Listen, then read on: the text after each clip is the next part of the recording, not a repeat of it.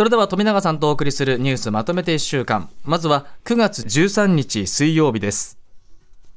岸田総理が内閣改造に伴い記者会見し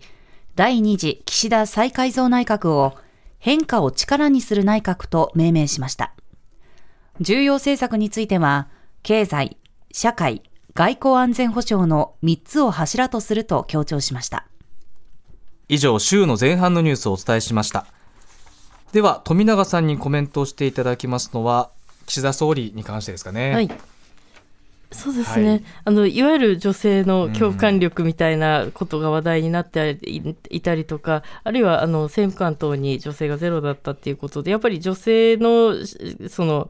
なんて言うんでしょうね、その女性の割合ですとか、はい、えっと、あるいは役回りっていったところが少し話題になってたと思うんですが、もちろんその、なんか、その女性の共感力みたいなことっていうのは、一つ問題にしなきゃいけないし、数の少なさっていうのを指摘しなきゃいけないんだけど、一方で、じゃあ自分はそういうふうに、いわゆるマイノリティの政治家とかを見ていなかったかなっていうと、結構反省する部分があったなと思ったんですよね。はい、っていうのも、その女性性のその顔ぶれを見たときに、例えば人数がゼロであるとか、人数が多いっていうときに、あ、多いと福祉政策とか子育て政策とか期待できそうだなって思っちゃうし、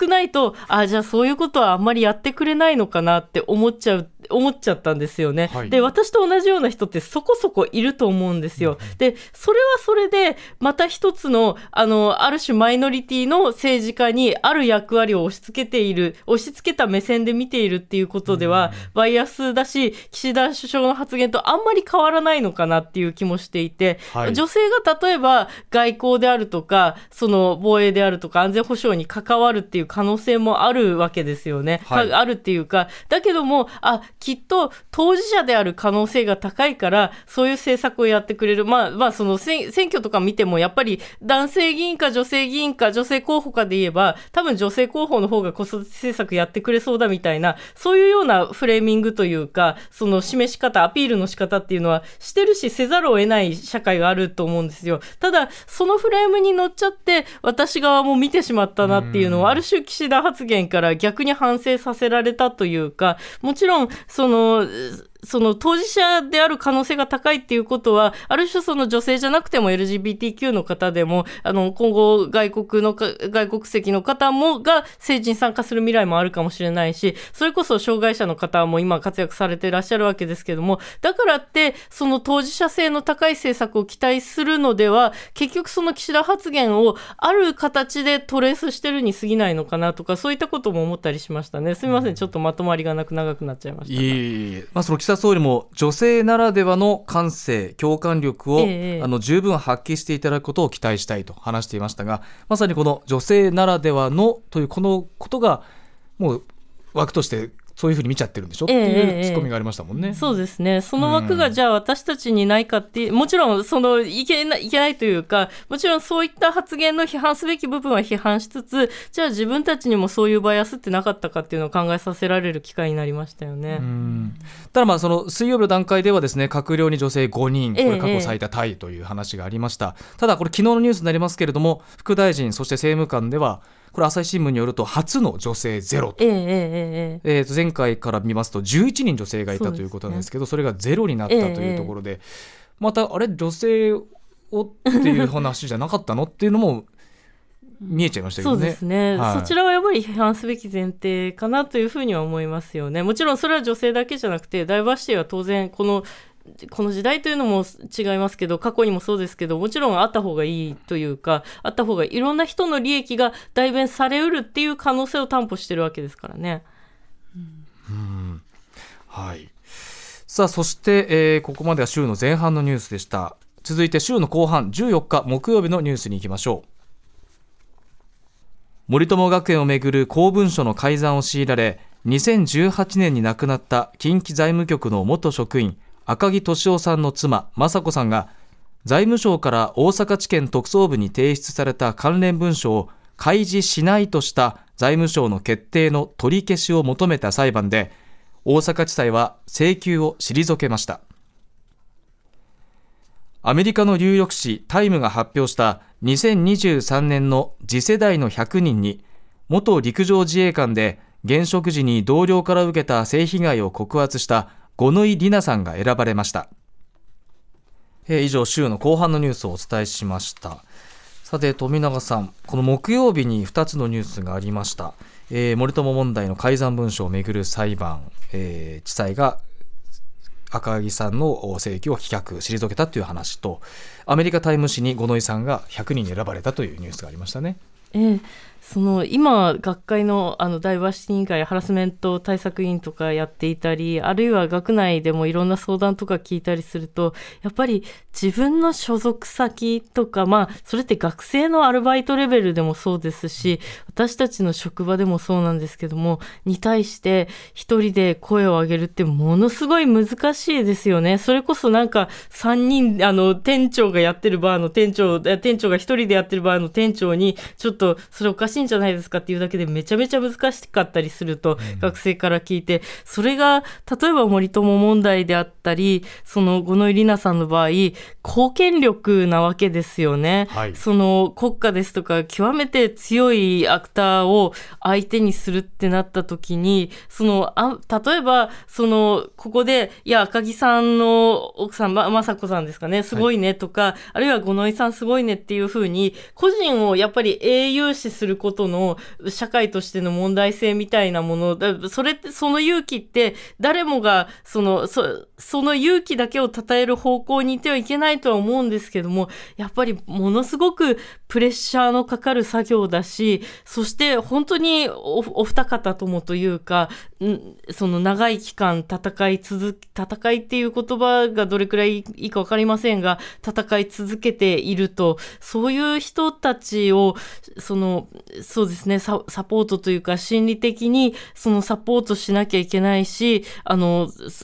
そうい、うん、そ社会、社会が、私たちがそうあるようにありたいですよね。やっぱり、それぐらい、なんていうか、国、国家、大きいものを相手取って立ち上がるって、す、すごく、うん、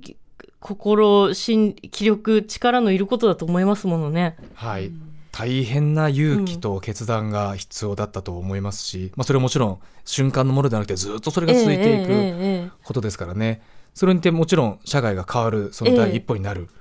可能性ももちろん十分あるものですからね。そう、もははいや個人のためでは当然ないわけですよね。ううんん。はい。さて今週も他にですねさまざまなニュースがありましたが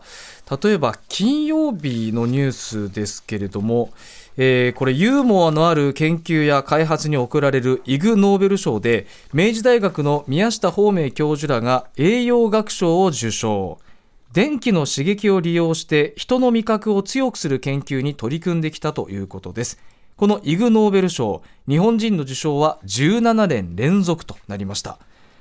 このイグ・ノーベル賞については富永さんどのように感じました？まあ自分も研究者のスーパー端くれなわけですけれども スーパー端くれええ。っと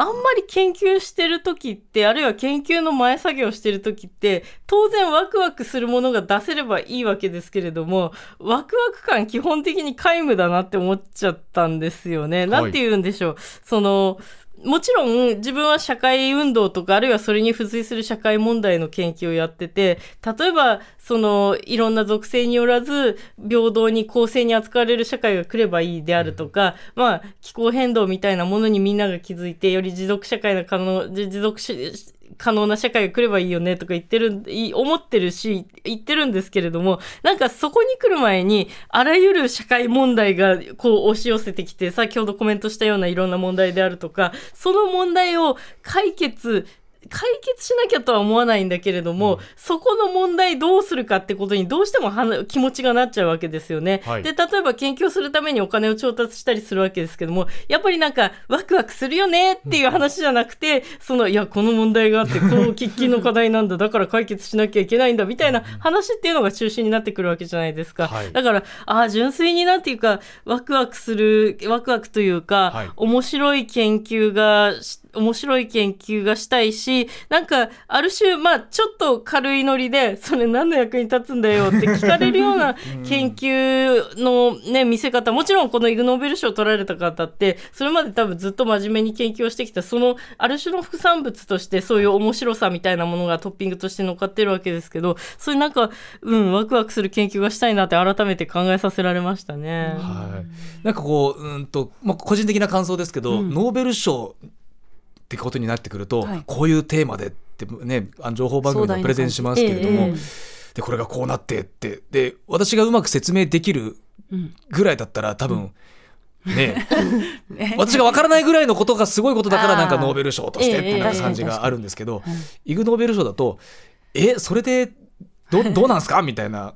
なんかこうき気軽に言っていいのか分かんないですけど、うんうん、これ何の役に立つんですかぐらいのこうなんか言える環境というか、えー、ワクワクする感じ確かにあります、ね、なんかそういう突っ込める感じがあって、身近に感じますよね、えー、そういう取っかかりがあるっていうことが実はすごく重要なんじゃないかなと思うんですよね。なんかすごく誰それって研究に関わらずなんですけど役に立つとか深刻な問題を解決するっていうことにどうしても重点が置かれがちな社会なんですけどそうなると研究研究って当然、その問題が解決できるかっていうと、極めてそのそこからの距離は遠いですよね。そのジャーナリズムとかとはそこはちょっと違うと思うんですよ。もちろんジャーナリズムだって、いきなりニュースで報道したから解決するわけじゃないですけれども、ただ、そう、そういうその役に立たなさみたいなものへの突っ込みを許してくれるっていう赤荻さんのそのお話はその通りだなって思いますし、役に立たないよって言っても、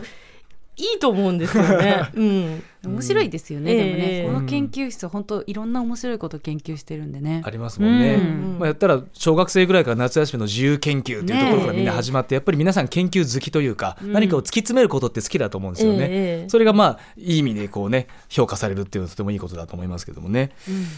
さて、えー、ここまで今週1週間のニュースをまとめてお伝えしました。